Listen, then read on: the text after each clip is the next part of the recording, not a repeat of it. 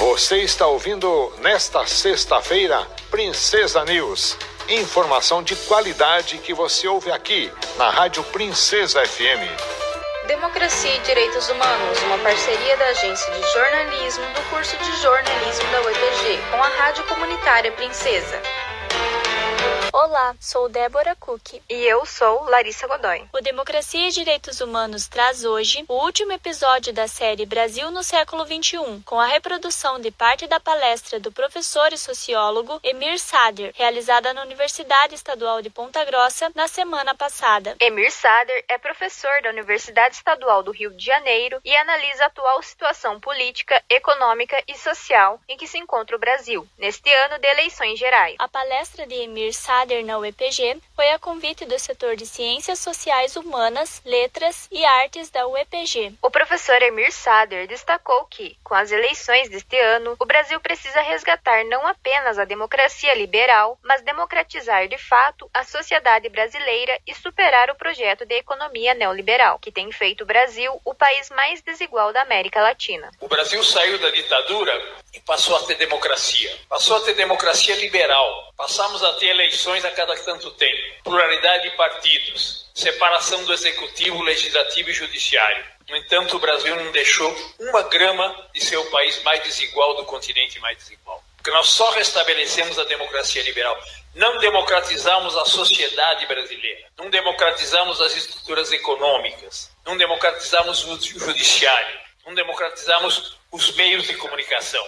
Nada disso foi tocado. Nós continuamos a ser um país, o país mais desigual do mundo com uma democracia liberal. Porque a democracia liberal é simplesmente a institucionalidade formal. Isso que eu falei, eleições a cada tanto tempo, pluralidade e tal, que não é de jogar fora. Foi através dessa democracia formal que foi possível eleger governos antineoliberais. Não devemos subestimá-la. No entanto, não basta. Na saída da ditadura, nós não tivemos força nem para impor as eleições diretas. O primeiro presidente civil do Brasil, José Sarney, era quem comandou a campanha contra as diretas no Brasil como presidente da Arena, o partido da ditadura militar. Então foi uma mistura do novo e do velho que castrou a democratização do Brasil. Esta vez nós temos muito mais poder e responsabilidade. Não podemos nos contentar simplesmente em restabelecer a democracia liberal e ponto. O professor ainda explica a importância da superação do neoliberalismo para a democracia. Sem a superação do neoliberalismo não haverá democracia,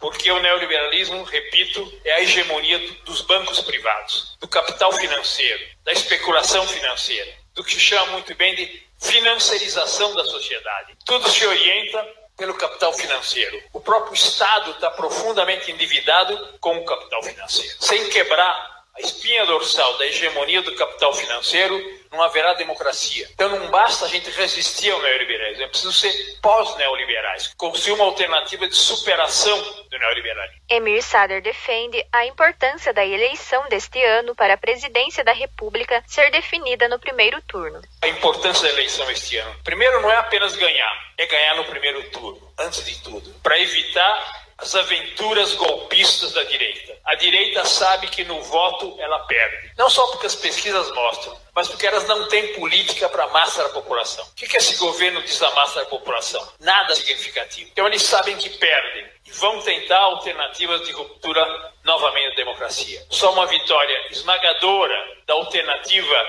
anti-bolsonarista é que pode permitir que a gente evite um novo golpe, uma nova ruptura ou um novo clima de instabilidade se houver eleições no segundo turno. Podemos ganhar no primeiro, podemos ganhar no segundo. Ganhar no primeiro não é apenas ganhar antes, é evitar de maneira mais drástica aventuras golpistas. Portanto, não se trata apenas de votar neste ou naquele candidato, se trata de votar em quem tem possibilidade de ganhar no primeiro turno. Há muitos candidatos de valor com alternativas a esse governo atual. No entanto, agora nós estamos disputando um voto útil. Então, a primeira alternativa, a primeira questão central é ganhar as eleições, permitir que esse governo tome posse e possa governar o Brasil de outra maneira. Você acabou de ouvir o último episódio da série Brasil no século XXI, com a palavra de Emir Sader, professor da Universidade Estadual do Rio de Janeiro. A série é parte da palestra do professor realizada na semana passada na UEPG, a convite do setor de Ciências Humanas, Letras e Artes. Democracia e Direitos Humanos é um projeto de extensão ligado à Agência de Jornalismo do curso de Jornalismo da Universidade Estadual de Ponta Grossa, em parceria com a Rádio Comunitária Princesa. Locução e edição: Débora Cook e Larissa Godoy. Professora responsável: Hebe Gonçalves. Princesa News. Os destaques da comunidade. É a equipe da Princesa FM em parceria com as principais agências de notícias.